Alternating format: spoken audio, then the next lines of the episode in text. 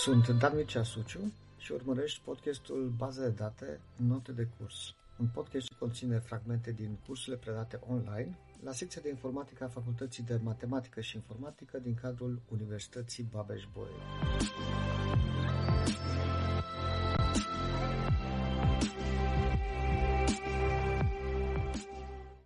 În continuare, bazele de date relaționale reprezintă cele mai populare modalități de uh, stocare și accesare a datelor în uh, aplicațiile pe care le utilizăm. Marea majoritate a aplicațiilor uh, comerciale ce au nevoie de baze de date folosesc baze de date relaționale. În continuare, ca și cifră de afaceri, dacă vreți, Sistemele de gestiune de baze de date relaționale ocupă cea mai mare pondere din, uh, din piață.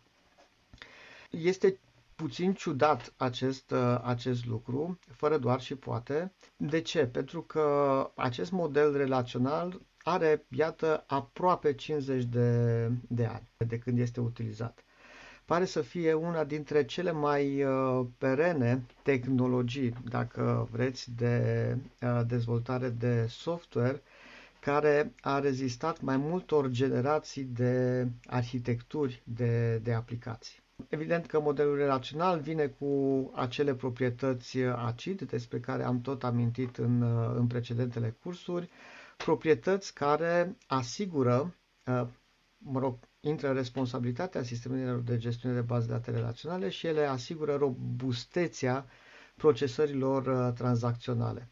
Dar menținerea acestor uh, proprietăți, a atomicității, consistenței, uh, izolării și durabilității, vine cu niște costuri de, de performanță. Am încercat să reprezint aici pe, pe slide o un foarte scurt istoric a arhitecturilor de, de aplicații, începând cu cele uh, aplicații software, începând cu cele monolitice, care s-au dezvoltat uh, începând cu anii 80, până la cele care sunt bazate pe uh, internet, uh, distribuite, uh, sau care au uh, arhitecturi cu componente conectate într-un mod uh, inteligent, cum sunt da, cum, uh, micro, microservicii, cum sunt uh, arhitecturile de aplicații curente. Uh, pare să fie foarte ciudat că, în ciuda tuturor acestor transformări, în ciuda tuturor acestor uh, modificări, în mod constant, modul de uh, stocare și accesare a bazelor de date s-a realizat după un uh, model relațional. Într-o majoritate covârșitoare a situațiilor, evident că există și, și excepții, evident că au existat și alte, alte modele. Uh, haideți să vedem care sunt, uh, să ne reamintim puțin care sunt trăsăturile cele mai căutate uh, de către utilizatori pentru o bază de, de date. Aici am amintit trei dintre, dintre ele. Una este scalabilitatea, alta este disponibilitatea, adică datele stocate în bază de date să fie disponibile clienților și, în fine, cea de-a treia este performanța. Din punct de vedere al uh, disponibilității, aici s-a dus un război uh, pe o perioadă foarte lungă de timp între dezvoltatorii de sisteme de gestiune de baze de date relaționale, de exemplu, încercând să obțină acel five nines availability. Ce înseamnă five nines availability? Adică datele de care clienții au uh, nevoie să fie disponibile 99,999% din timp. Prin urmare, să existe o perioadă insignifiantă de timp în care sistemul să nu fie uh, accesibil, datele să nu poată să fie accesibile. Datorită progreselor tehnologice pe de o parte, uh, dar pe de altă parte și datorită algoritmilor tot mai performanți utilizați în dezvoltarea de sisteme de gestiune de baze de date, în momentul acesta, aproape toți furnizorii de soluții de bază de date au o, o disponibilitate, un availability de 5 nines, da? de 99,999%, astfel încât oarecum această trăsătură, trăsătura disponibilității, a devenit în acest moment irelevantă, pentru că ea este îndeplinită de aproape orice sistem de gestiune de baze de date uh, existent pe piață uh, popular, important mai, mai degrabă. Prin urmare, discuția se pune uh, acum, în, când comparăm astfel de sisteme, în ceea ce privește scalabilitatea și performanța. Uh, din punct de vedere al scalabilității, uh, bazele de date relaționale sunt uh, scalabile pe, pe verticală. Ce înseamnă asta? Da, să obțin performanțe foarte bune la scalarea pe verticală. Lucrul ăsta înseamnă că sistemele de gestiune de baze de date relaționale sunt capabile să utilizeze uh, într-un mod foarte eficient mai multe procesoare cu constrângerea că toate aceste procesoare au acces la o memorie internă și la o memorie externă partajată între ele. Da? Deci memoria RAM și memoria externă este uh, accesibilă aceeași de către toate aceste uh, procesoare și de către toate threadurile pe care aceste procesoare le execută. Asta înseamnă scalabilitate verticală. Pe de altă parte, celelalte sisteme de gestiune de baze de date, și aici aș aminti în special cele NoSQL, uh, sunt mai degrabă scalabile orizontal. Asta înseamnă că sunt capabile să utilizeze, uh, să distribuie atât datele, cât și execuția de operații, e adevărat, relativ simple, pe mai multe servere, fără însă a avea memorie internă și disc extern partajat între aceste, între aceste servere. Da? Practic, acele servere interacționează independent cu anumite părți ale bazei de, ale bazei de date. Lucru care uh, este foarte uh, dificil de, de făcut, uh, de obținut, această scalabilitate orizontală în condițiile păstrării acele proprietăți, acelor proprietăți acid acest lucru are uh, un efect asupra performanței.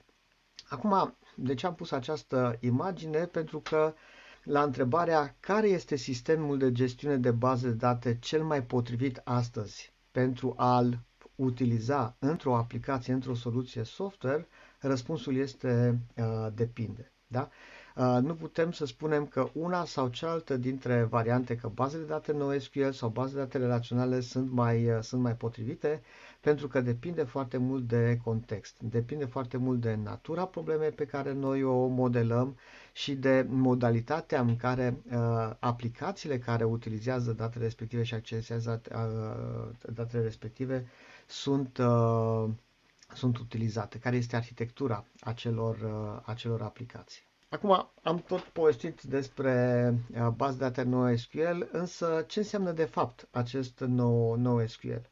E bine, și aici părerile sunt, uh, sunt împărțite. Una dintre definiții, uh, ca să zicem așa, sau una dintre înțelegerile a noțiunii de NoSQL este NoSQL reprezintă orice bază de date ce nu folosește SQL. Prin urmare, orice bază de date ce nu folosește ca limbaj de interogare a datelor limbajul standard uh, SQL. Totuși, această definiție nu include baze de, de date orientate obiect uh, sau obiectual uh, relaționale, dar baze de date orientate obiect nu sunt considerate ca fiind baze de date NoSQL. Deci, cumva, această definiție nu este una foarte riguroasă, nu este una foarte potrivită. O altă explicație pentru NoSQL este not only SQL.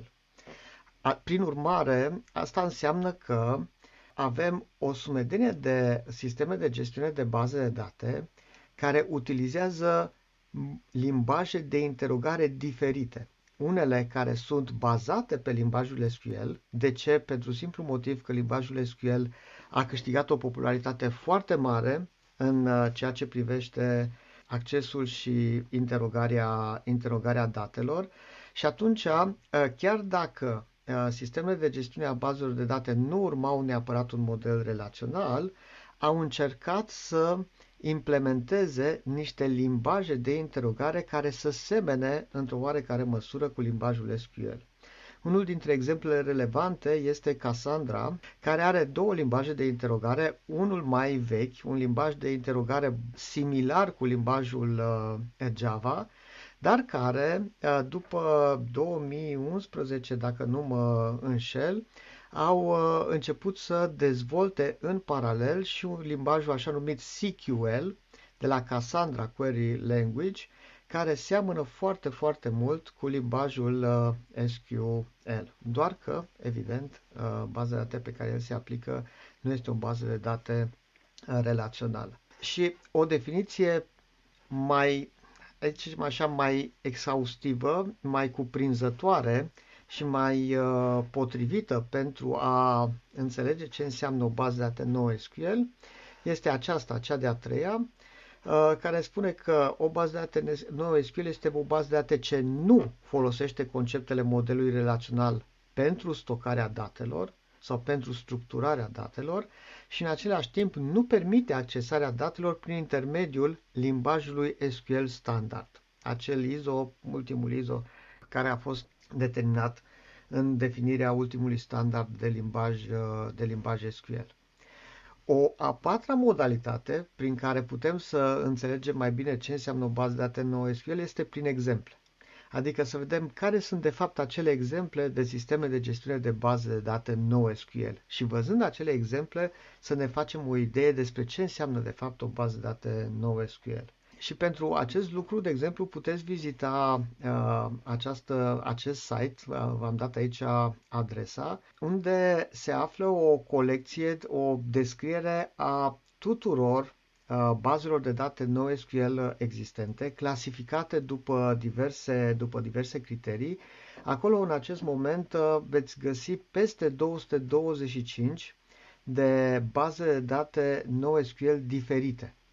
Uh, care sunt descrise, doar o parte dintre ele sunt uh, populare, unele sunt folosite doar de grupuri foarte restrânse de, de, de programatori. Cei care au creat acest uh, site uh, de, în care sunt uh, prezentate toate aceste sisteme uh, NoSQL vin cu propria lor definiție și mi-am permis să, să o traduc și să o, să o copiez aici pe slide. Ei spun că bazele de date NoSQL sunt următoarea generație de baze de date ce acoperă în general aspecte ca modelare non-relațională, da, uneori chiar nestructurată, o să vedem, distributivitate, da, open source, marea majoritate a soluțiilor nu sunt soluții uh, comerciale, sunt uh, de obicei soluții open, uh, open source, și care uh, au scalabilitate orizontală legat de uh, ceea ce am povestit mai, mai înainte, capabile să uh, gestioneze informații care sunt distribuite pe server diferite, pe noduri diferite, independente, da? care au acces la uh, memoria lor internă și la propriul lor disc, uh, disc extern, care nu partajează memorie între, între ele. Da? Cam asta este definiția. Probabil că această definiție a sistemelor NoSQL se va rafina în, uh, în perioada următoare. Este foarte clar că, indiferent de definiție, între bazele de date relaționale și uh, bazele de date NoSQL există diferențe uh, majore de filozofie, diferențe majore de abordare a modalității de stocare și de accesare a datelor. În bazele de date relaționale mi-am permis acolo să, să amintesc cele mai importante lucruri. În bazele de date relaționale informațiile sunt extrase folosind operații de join, deci va trebui să conectăm între ele tabele ce conțin uh, informații.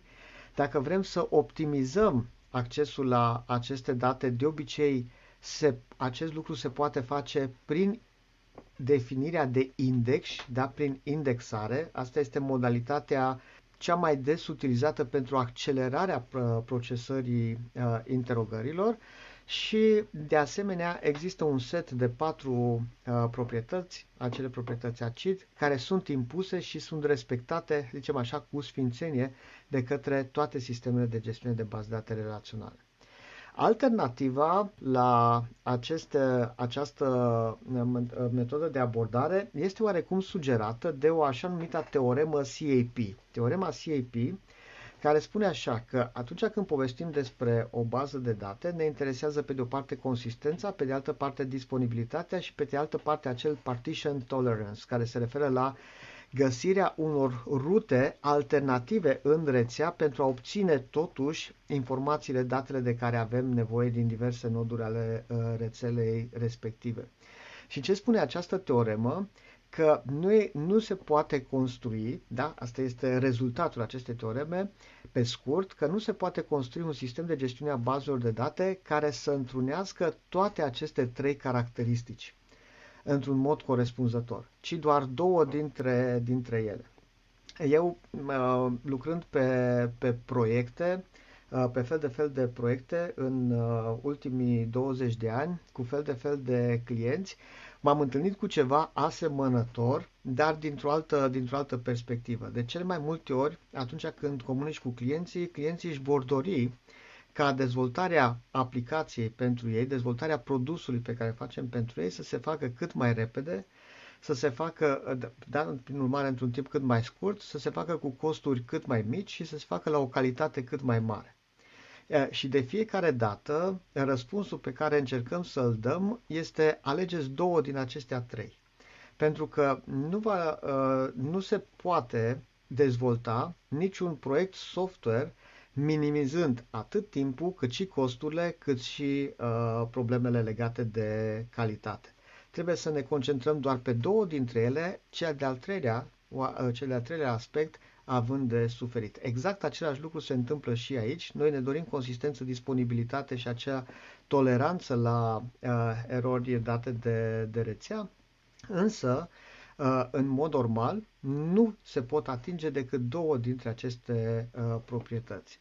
Și atunci, având în vedere această, această teoremă, s-a pus întrebarea, există o altă modalitate de a defini uh, proprietățile pe care trebuie să le respecte o bază de date decât uh, ACID, pentru că ACID este foarte orientată către consistență și disponibilitate. Există oare uh, o altă modalitate acceptabilă acceptabilă de către industrie, acceptabilă de către uh, clienți, pentru a dezvolta un sistem de gestiune a bazelor de date uh, care să respecte alte uh, două proprietăți. Uh, și răspunsul este dat de acest uh, model de consistență base, da, care se contrapune modelului de consistență acid, acid.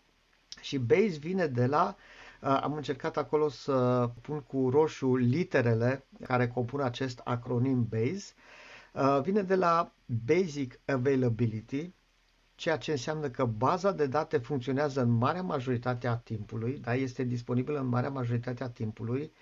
Uh, să nu considerați că am vrut să fiu ironic pentru că sunt multe sisteme de gestiune a bazelor de date care exact asta fac. Uneori nu neapărat funcționează, dar pare că, funcțio- parcă funcționează. Adică, din punct de vedere al clienților, ei lucrează în continuare, chiar dacă baza de date nu funcționează, pentru că sunt oferite fel de fel de uh, elemente care să le permită să meargă mai departe, chiar dacă datele cu care lucrează nu sunt neapărat consistente, dar să poată să meargă mai departe și să utilizeze aplicațiile ce folosesc, uh, ce folosesc date din acea bază de date. Deci, uh, ceea ce am pus acolo în paranteză chiar este luat în considerare de anumiți producători de sisteme de gestiune a bazelor de date. Cea de-a doua proprietate este soft state, da? acel S vine de la soft state, uh, lucru care înseamnă că consistența la scriere nu este necesară. Uh, haideți să vă dau un exemplu. Dacă există mai multe replici ale aceleiași date pe mai multe servere, atunci când modific la un moment dat pe una dintre replici o anumită informație, nu este necesar să am grijă ca acea actualizare să se replice, să se uh, transmită tuturor replicilor corespunzătoare în acel moment. Da? Nu este nevoie de o consistență la nivelul întregii baze de date în momentul în care noi uh, efectuăm acea operație de, de scriere. Deci replicile nu este obligatoriu să fie, am zis acolo, mutual uh, consistente. Și cea de-a treia proprietate, trăsătură a modelului de consistență base, care sună foarte uh, interesant, se numește eventual consistent, el ne spune că baza de date va fi consistentă la un moment dat. Adică este foarte posibil ca în acest moment baza de date să nu se afle într-o stare consistentă, dar sistemul de gestiune a bazelor de date ne va asigura că până la urmă baza mea de date se va afla într-o stare consistentă. Când se va întâmpla lucrul ăsta este un, uh, o întrebare la care fiecare dintre aceste sisteme NoSQL răspunde diferit.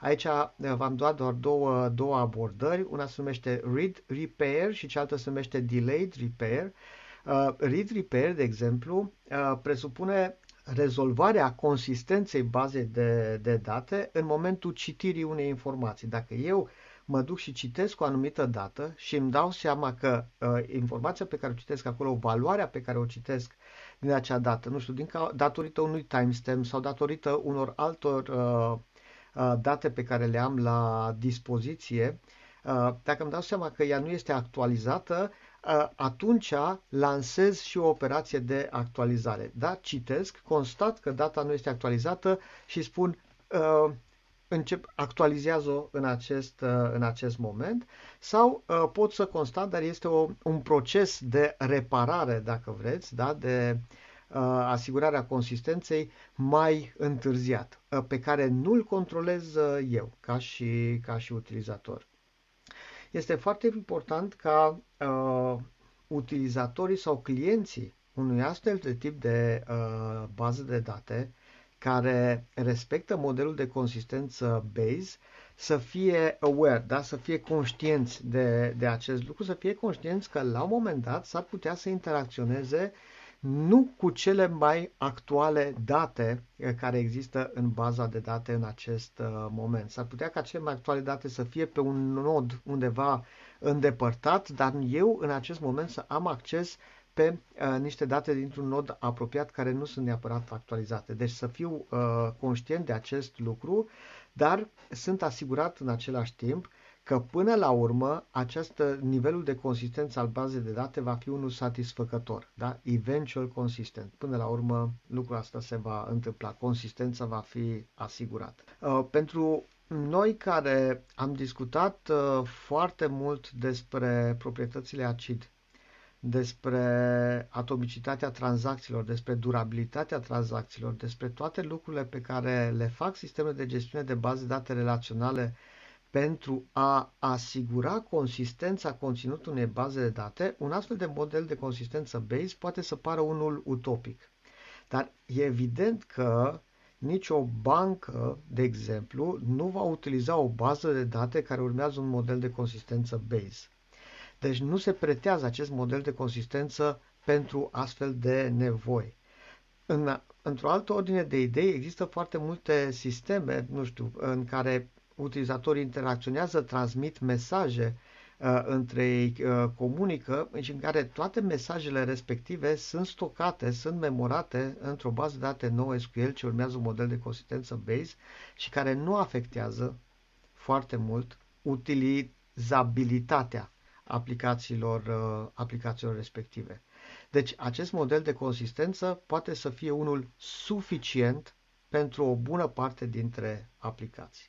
Motiv pentru care, nu e așa, știm foarte bine, sisteme ca, mă rog, soluții software ca Facebook sau ca Twitter utilizează baze de date ce urmează un astfel de model de consistență fără a avea probleme mari în ceea ce privește nemulțumirea clienților, nemulțumirea utilizatorilor legată de utilizarea unui astfel de model. De ce? Pentru simplu motiv că uh, Performanța crește foarte mult într-un astfel de context și pentru astfel de aplicații clienții sunt mai degrabă interesați de performanțe uh, crescute, de răspuns imediat la cererile pe care le au. Google este un alt exemplu care folosește un astfel, o bază de date proprie, uh, un sistem de gestiune de bază de date propriu care nu este, uh, nu este făcut public, doar s-a auzit de, de el și Uh, dar din punct de vedere al performanței este unul foarte bun, chiar dacă din perspectiva consistenței lucrurile uh, nu stau foarte bine în, uh, întotdeauna. Bun, și atunci sunt pe acel site pe care vi l-am recomandat, unde găsiți acele peste 250 de exemple de soluții de bază de date NoSQL, o să vedeți mai multe modalități de clasificare. A bazelor de date NoSQL. Eu o să vorbesc astăzi doar despre două dintre categoriile de baze de date NoSQL, zicem așa, cele mai des utilizate și cele mai populare în acest moment. Și pe de o parte avem categoria de baze de date NoSQL care au o abordare de stocare a datelor bazată pe coloane, așa se și numesc column-based uh, databases. Da, deci aceasta ar fi prima categorie și mai sunt baze de date orientate pe documente. Uh, ce înseamnă abordarea bazată pe coloane? De unde vine uh, toată această idee? Uh, poate să fie puțin contraintuitiv, deoarece noi ne-am obișnuit utilizând bazele de date relaționale cu abordare de stocare a datelor pe linii. Da? Orice tabel este format din mai multe linii și linia este oarecum uh, înregistrarea dintr-un astfel de uh, tabel este întotdeauna unitatea de informație uh, care ar trebui să o regăsim la un moment dat salvată pe hard disk sau la un moment dat salvată pe o pagină de memorie în, uh, în memoria internă.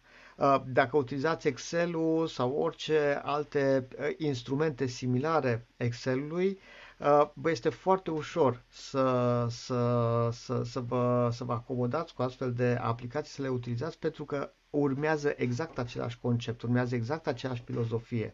Abordează modalitatea de stocare a informațiilor pe, pe linii. Pe de altă parte însă, dacă stăm și ne gândim la uh, aplicațiile reale care utilizează aceste baze de date, o să constatăm că în foarte multe situații uh, atunci când este necesară luarea unei decizii, atunci când este necesară analiza unei situații, etc., etc. Deci, în foarte multe dintre aceste situații, aplicațiile care accesează baza de date au nevoie de valori de pe o singură coloană și să le compare între ele sau să facă anumite medii sau să facă anumite operații pe aceste, pe aceste valori. Și în urmare, aplicațiile respective destul de frecvent accesează baze de date pentru a interoga valorile de pe o singură, uh, de pe o singură coloană. Ok, bazele de date relaționale sunt destul de optimizate în acest uh, moment, dar în ciuda tuturor acestor optimizări, este evident că dacă valorile unei coloane ar fi memorate una după alta într-o zonă continuă sau într-o contiguă de memorie, accesul la aceste valori va fi unul mult mai rapid decât accesul într-un mod de abordare de stocare pe, pe linii. Uh, și uh, o să vă dau uh, aici un, uh, un exemplu de cum se întâmplă în bazele de date relaționale. Avem o astfel de instanță de, instanță de tabelă, instanță de uh, relație și de fiecare când avem nevoie de valorile de pe o coloană particulară, de pe un câmp particular, noi va trebui să găsim adresa de unde este stocată înregistrarea ce conține acea uh, coloană, dar acesta este pasul 1, vedeți acolo, find the start of the row, uh, după care să vedem uh, în funcție de acest start, probabil că este o uh, se calculează relativ sau într-un fel sau altul încercăm să determinăm de la startul acelei înregistrări Uh, cât de departe este memorată valoarea pe coloana pe care pe noi ne interesează. Asta este pasul acela al doilea, then move to the column și după aceea citim informațiile pe acea coloană. Pentru următoarea înregistrare vom urma exact aceeași operație. Deci avem mai mulți pași de, de, de urmat pentru ca noi să citim informațiile de pe o coloană uh, particulară. În abordările de bază date bazate pe coloane, modul de stocare este acesta pe care îl, pe care îl vedeți. Toate informat, toate valorile pe care le poate le ia uh, un anumit câmp în diversele înregistrări din care face parte sunt de fapt memorate împreună. Sunt de fapt memorate în aceeași zonă de, uh, de memorie. Sunt, uh, sunt acolo una lângă alta. Evident că din acest uh, punct de vedere, dacă noi ne dorim să accesăm acele valori, uh, accesul la ele este unul mult, mult mai rapid decât în situația precedentă. Mai ales dacă ne imaginăm că, de fapt, uh, sunt stocate milioane sau chiar uh, sute de milioane de uh, valori acolo. Deja uh, diferența între uh, de performanță este una vizibilă, este una evidentă. Uh, printre cele mai populare uh, baze de date NoSQL ce utilizează acest mod de abordare de stocare a datelor, da, orientat pe, pe coloane, bazat pe coloane, este Cassandra. Da? Cassandra este, să zicem așa, reprezentantul remarcabil acestor uh, tipuri de sisteme de gestiune de baze de date și de aceea o să uh, povestesc mai multe despre, despre ea. Uh, o să vedem care sunt conceptele cu care lucrează Cassandra și o să vedem un pic și care sunt modalitățile de manipulare și interogare a datelor într-o bază de date Cassandra. Sunt doar niște exemple foarte, foarte simple. Uh, probabil că nu sunt suficiente ca voi deja să uh, construiți o bază de date în Cassandra și să o accesați, dar, probabil, dar uh, sunt suficiente pentru a vă deschide apetitul, da? pentru a utiliza o astfel de bază de date dacă uh, vi se pare interesant modul de, modul de manipulare. Bun, și atunci uh, când vorbim despre, despre Cassandra, Cassandra uh, folosește mai multe noțiuni pe care le vedeți aici. Una este noțiunea de column family. Column family reprezintă o colecție de coloane, da? un set de coloane ce sunt accesate de foarte multe ori împreună. Da? Deci de ce mai multe ori când utilizatorul dorește să obțină informații din uh, baza de date, uh, accesează informații uh, din coloanele acestea și atunci ele sunt puse împreună sub denumirea de uh, familie de coloane, column family. Dacă vreți să facem o corespondență între modul de stocare a informațiilor în Cassandra și modelul relațional, uh, putem să spunem că un column family este un corespondent al uh, tabelelor din, uh, din modelul uh, relațional, fără a greși uh, prea mult.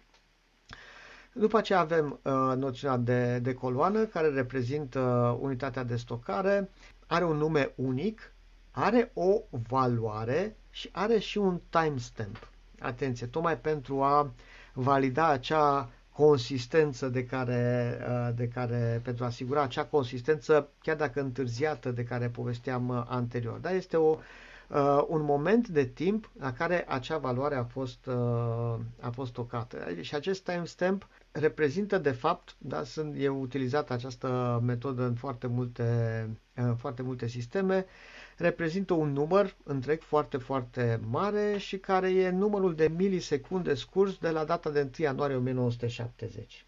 Prin uh, comparație între aceste numere putem să ne dăm seama care dintre valori mai este mai recentă și care este mai, uh, mai veche. Și în fine mai avem ceea ce se numește super column, care reprezintă tot așa o colecție de, uh, de coloane, o, sau o listă de coloane, e ca un subset a unui column family. Dacă vreți, putem să spunem că reprezentantul din uh, modelul relațional a acestui supercolumn este un view. Da? Este doar o parte din uh, uh, câmpurile dintr-o tabelă. Da? Pentru asta folosim un astfel de, de view. Uh, aici uh, sunt puse temporar la oaltă, într-o listă, mai multe, mai multe coloane într-un astfel de supercolumn.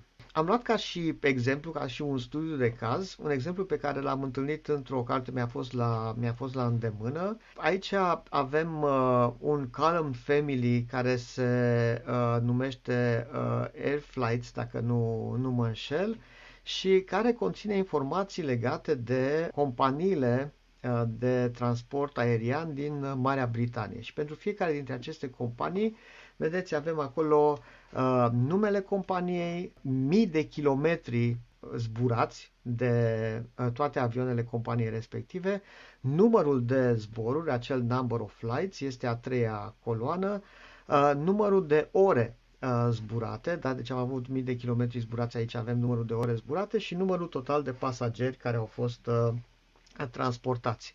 Din păcate n-am reușit să-mi dau seama dacă informațiile astea sunt uh, legate de un an anume sau sunt de fapt de când, probabil că sunt anuale, uh, în fine, pentru că la un moment dat apare pentru unele dintre companii 12 sau 22 de mii de, de kilometri uh, zburați sau 71 de zboruri, ceea ce e puțin probabil că de când e înființată compania respectivă doar atâtea zboruri a, a efectuat. Da? Uh, aici datele uh, sunt reprezentate într-un uh, CSV, de vizualizate într-un, într-un Excel. dar acesta va fi conținutul uh, unui column family din, uh, din Cassandra. Cum, uh, cum putem să creăm un astfel de column family? Și aici aveți uh, modalitatea de, de creare a acelui, uh, acelui column family corespunzător datele pe care tocmai, datelor pe care tocmai le-ați văzut. Dar column family se numește domestic uh, flights, da? zboruri, uh, zboruri interne și avem acel column metadata urmat de Uh, descrierea fiecăreia dintre, dintre coloane. Pentru fiecare coloană avem un nume al coloanei respective și un așa numit validation class. Validation class-ul ar fi de fapt corespondentul tipului pe care noi l-am întâlnit în uh, modelul uh, relațional. Vedeți că acolo una dintre coloane, și anume coloana airline, are și un așa numit index type. Deci este considerat ca fiind cheie pentru această familie de, pentru această familie de coloane. Uh, atunci când se definește această familie de coloane, mai avem uh, comparator și uh, Key Validation Class. Practic, acel, acel comparator și acel Key Validation Class ne identifică, dacă vreți, modul în care sunt sortate informațiile în cadrul acestor uh, coloane. Da? La asta vor fi, vor fi folosite. Acum, mai departe, inserarea datelor se face în felul, uh, în felul acesta. Observați că fiecare inserare se realizează pe coloană. Da? Avem un set, precizăm care este familia de coloane, este Domestic Flights, și pentru acea coloană care reprezintă cheia, Uh, am spus că pentru, da, avem acolo Orini, uh, Orini Air Services, precizăm că numărul de kilometri, de mii de kilometri este 193, după aceea numărul de zboruri 13.088, 1388, scuze, și așa mai, uh, și așa mai departe. Ei bine, uh, aici noi ne putem uh, opri foarte bine după primele două comenzi set. Uh, deci nu este obligatoriu să alocăm valori, să adăugăm valori pentru toate coloanele din această familie de, de coloane. Și vom ști că pentru cheia Orini Air Services avem valoare pentru kilometri, avem valoare pentru flights, dar nu avem pentru ore și pentru număr de, de pasageri. Uh, și s-a mai introdus o nouă, uh, o nouă valoare pentru cheie, BA City Flyer și și acolo uh, s-au stabilit valorile pentru kilometri, număr de zboruri, număr de ore și număr de pasageri transportați. Da? Asta este modalitatea de inserare a datelor.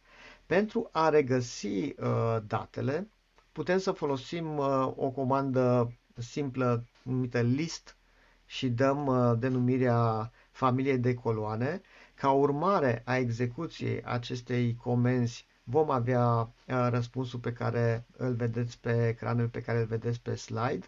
Uh, o să observați că pentru fiecare dintre acele valori o să avem afișat și timestamp-ul, da? da? momentul de timp când a fost alocată acea valoare coloanei, uh, coloanei respective iar ele sunt ordonate, toate aceste informații sunt ordonate după cheie. Da? Sunt grupate, dacă vreți, după, după cheie. Sau putem să obținem doar informații legate de o anumită cheie. Da? Prin get, în loc de list folosim get, precizăm care este uh, familia de coloane și apoi precizăm uh, cheia. Și vom primi toate valorile tuturor coloanelor uh, corespunzătoare acestei, uh, acestei chei. În plus, uh, aici uh, ce am făcut, am modificat familia de coloane. De ce? Pentru că, de exemplu, dacă eu aș, mi-aș fi dorit să fac, pun aici get domestic flights și între paranteze să pun un număr de kilometri, adică să precizez, uh, să, să primesc toate uh, acele valori din coloane corespunzătoare uh, valorii nu știu, 311, să zicem, pentru numărul de kilometri, aș fi primit o eroare. De ce? Pentru că eu aveam, uh, eu puteam să efectuez căutarea doar după cheie. Dacă vreau să efectuez și după kilometri, trebuie și numărul de kilometri să precizez că va fi, că va fi cheie. Și atunci va trebui să fac un update uh, și să rescriu tot ceea ce ați văzut de fapt la, la Create am făcut un update de column family și singura diferență față de ceea ce aveam în uh, unul dintre slide-urile precedente este că aici uh, apare un index type keys în dreptul numelui de coloană uh, KMS, da?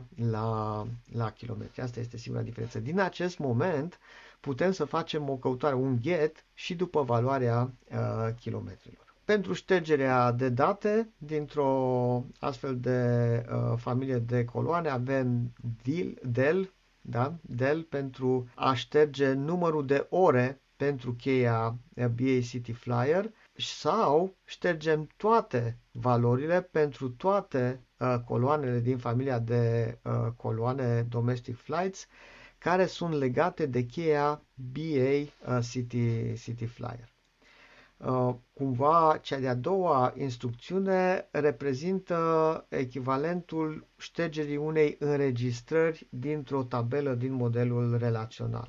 Prima instrucțiune, pentru prima instrucțiune nu avem un corespondent în modelul relațional, practic este eliminat, eliminată o valoare uh, dintr-o înregistrare, dar este eliminată și coloana, este, este tot practic nu mai este nicio valoare acolo. Dacă vrem să uh, eliminăm din baza noastră de date toată familia de coloane, întreaga familie de coloane domestic flights, vom folosi uh, drop. Limbajul pe care, pe care l-ați văzut până acum este un limbaj uh, asemănător oarecum cu, cu limbajul Java și pentru definirea de uh, familii de coloane și pentru uh, manipularea datelor din aceste familii de coloane. Uh, dar Cassandra și-a dezvoltat și un limbaj similar limbajului uh, SQL. Și aici puteți observa cum se poate utiliza CQL, uh, limbajul Cassandra Query Language, pentru crearea unei uh, familii de coloane similare, identice ca și structură cu, cu, cea, cu cea precedentă, doar că modul de, de creare, modul de definire a acestei familii de coloane este uh, diferit. Uh, mai puteți observa aici și acea comandă copy, uh, foarte uh, importantă pentru bulk loading, da? pentru a uh, popula această familie de coloane cu date care sunt uh, salvate într-un uh, fișier uh, comma, comma separated uh, values, CSV. Da? Și se încarcă uh, toate acele valori și vor fi uh, alocate fiecăreia dintre, dintre coloanele care sunt uh, precizate între paranteze. După care, pentru a obține toate datele care în acest moment sunt în flight details, avem pur și simplu o comandă select, select steluță from uh, și apare acolo flight details, uh, similară, da? dacă am vedea doar acea comandă, nu am vedea nicio diferență uh, față de uh, modul în care noi interogăm datele în uh, SQL Server, de pildă, sau MySQL, însă, evident că felul în care această comandă este executată, este procesată și este optimizată este mult, uh, este mult diferit. Adică dacă voi face aici în select în loc de această luță, voi pune kilometri, da, KMS, kilometri from flight details, uh, foarte probabil că, uh, din punct de vedere al performanței, o astfel de select va fi mult mai rapid executat decât în oricare dintre Uh, sistemele de gestiune de baze date. Lucrul ăsta nu este vizibil pentru puține înregistrări, dar pentru uh, milioane de înregistrări care sunt stocate într-o familie de coloane, respectiv o tabelă, diferența este una evidentă. Și am mai adăugat încă un alt uh, mic exemplu aici pentru a vedea cum se folosesc uh, funcțiile de agregare în CQL. Uh, Aici uh, am zis că avem uh, o altă familie de coloane numită Airports și uh, încerc să selectez toate uh, aeroporturile care au valoarea uh, GB pentru country code și care uh, latitudinea este mai mare decât uh, 51. Foarte asemănător cu limbajul uh, SQL. Motivul pentru care Cassandra, vă ziceam, a recurs la implementarea acestui limbaj SQL uh, a fost tocmai popularitatea pe care SQL-ul deja uh, o, o are. Și chiar dacă vorbim despre o bază de date nouă SQL, da, culmea, avem un limbaj de interogare similar SQL-ului într-o bază de date nouă SQL. Cealaltă categorie, da, am văzut cum funcționează cât de cât uh, Cassandra. Cealaltă categorie importantă de baze de date NoSQL sunt bazele de date orientate pe documente. Uh, aici lucrurile sunt și mai diferite ca și definiție de bază de date relaționale, pentru că aici ne lipsește structura.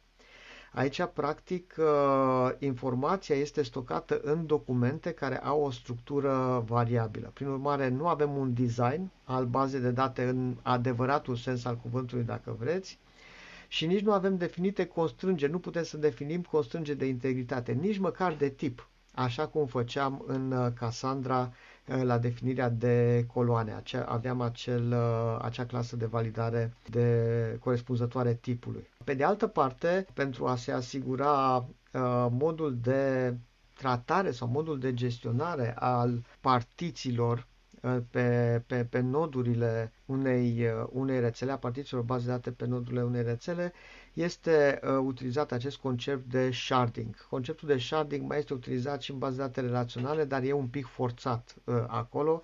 Ce înseamnă uh, sharding? Partiționarea unei baze de date foarte, foarte mari în uh, părți de dimensiuni uh, reduse, uh, dar care sunt mult mai, mult mai rapid de gestionat sau mult mai, mult mai simplu de, de gestionat.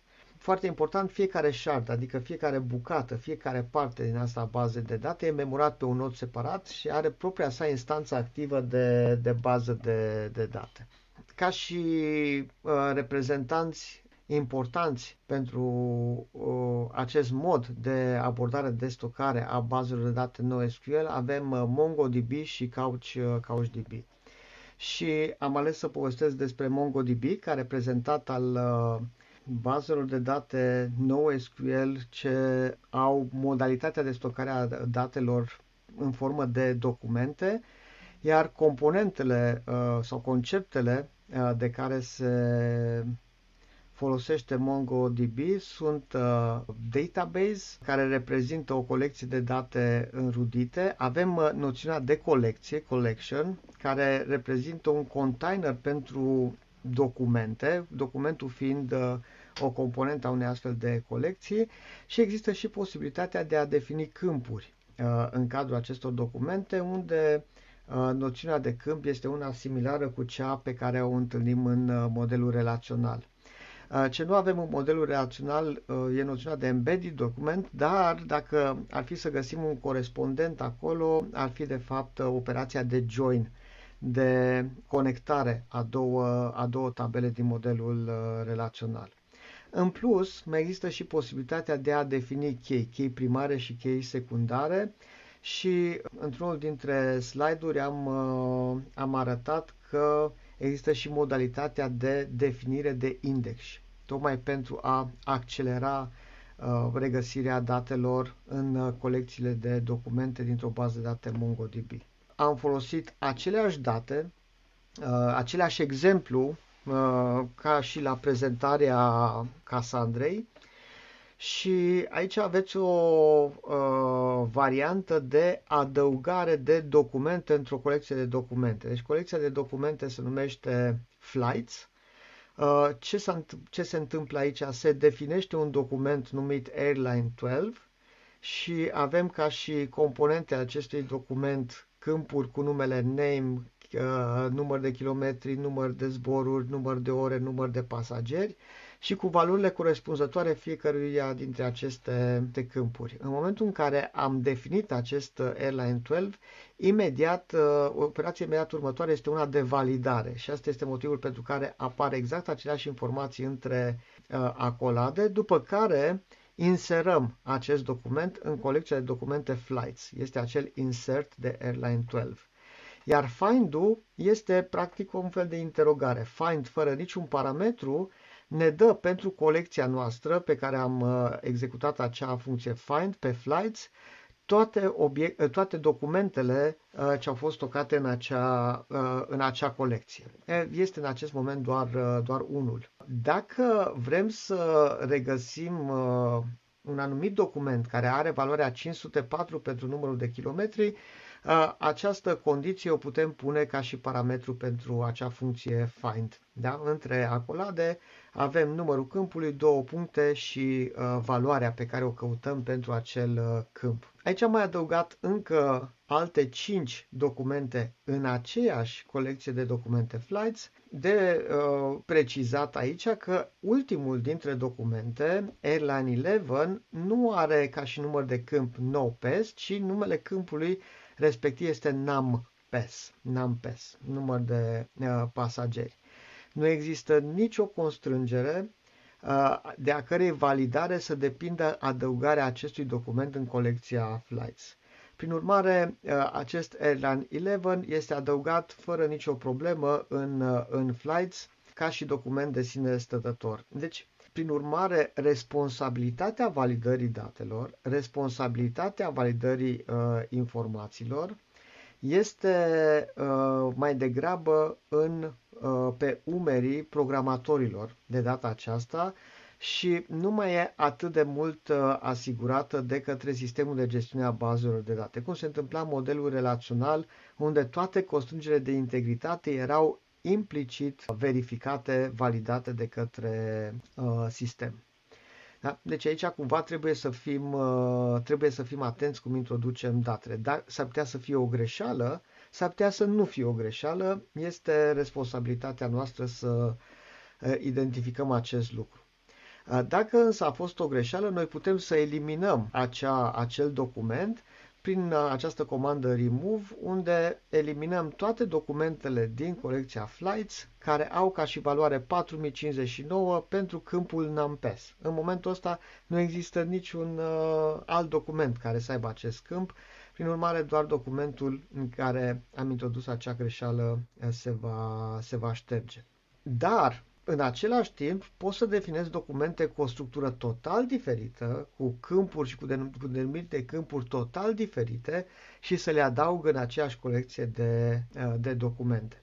Aici avem acest uh, document Another, uh, care are o parte dintre câmpuri ca și denumire similare cu câmpurile din celelalte documente, dar mai avem Wings, mai avem Animals, care nu se întâlnesc printre celelalte. Ele se adaugă uh, foarte ok.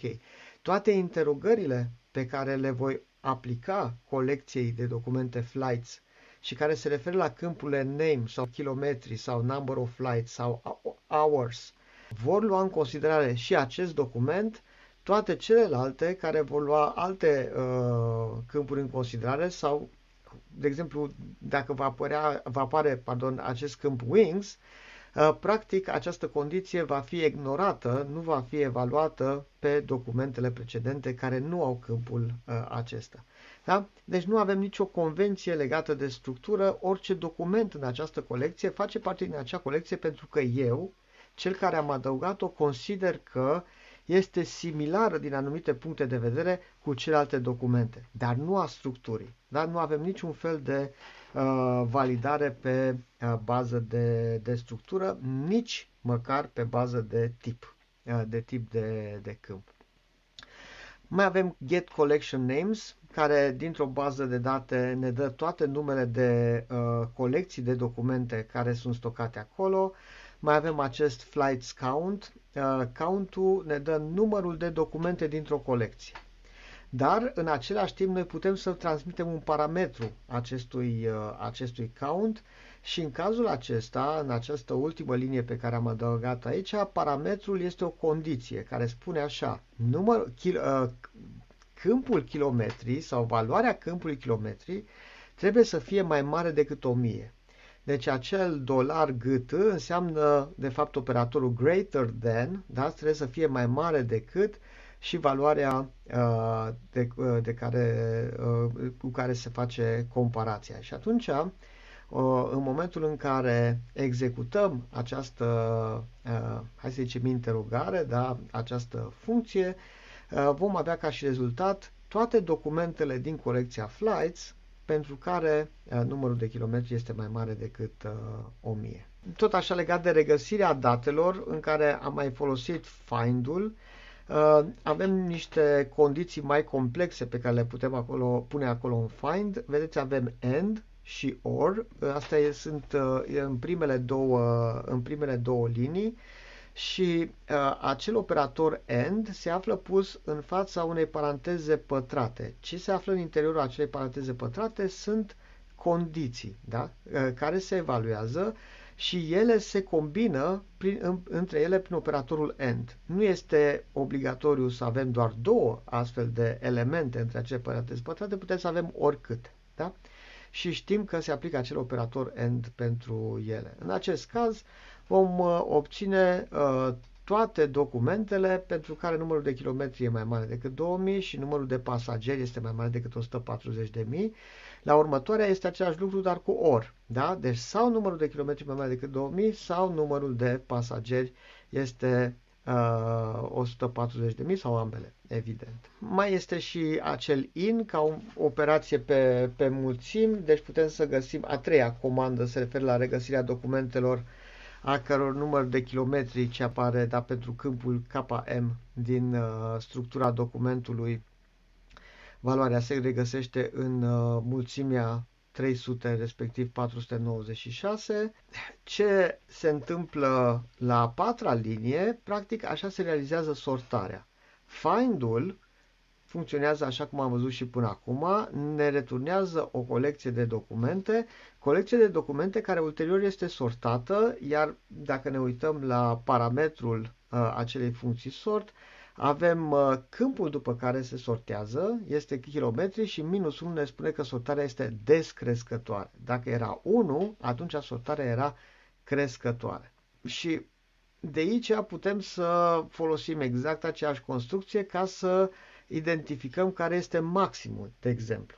Uh, maximum valorii pentru câmpul kilometri. Și este penultima uh, linie de acolo, unde acel limit 1 uh, precizează că este doar primul document transmis ca și rezultat după aplicarea tuturor acele, întregii acelei interogări, dar evident că primul document care este uh, transmis ca rezultat este după ce s-a făcut sortarea descrescătoare după kilometri. Deci acel prim uh, document va avea și valoarea maximă pe câmpul uh, de, de kilometri. Foarte interesant uh, că aceeași funcție find o putem folosi nu doar pentru a filtra sau inspecta după valorile unor câmpuri, dar și după denumirile unor câmpuri. Da? Ultima comandă exact asta face, încearcă să găsească toate documentele care au câmpul animals. Da?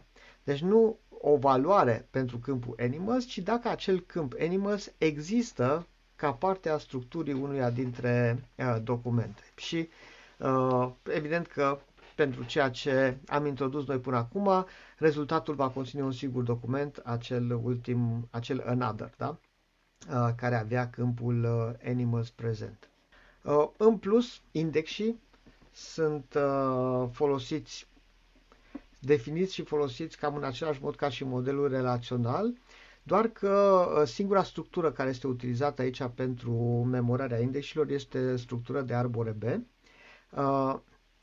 Aici observați un, o comandă de indexare a colecției flights după câmpul kilometri, da? deci câmpul de indexare este câmpul kilometri și acel 1 înseamnă că valorile în acel arbore B, valorile în acel index sunt memorate ordonate crescător. Și în fine, dacă vrem să vedem ce index am definit pe o anumită colecție, pe colecția flights, uh, avem acel get, uh, get indexes.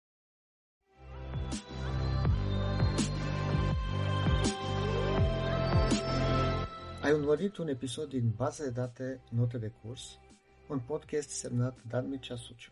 Acest podcast poate fi vizionat pe YouTube sau ascultat pe Spotify, Apple Podcasts sau Google Podcasts. Abonează-te pentru a asculta și episoadele următoare.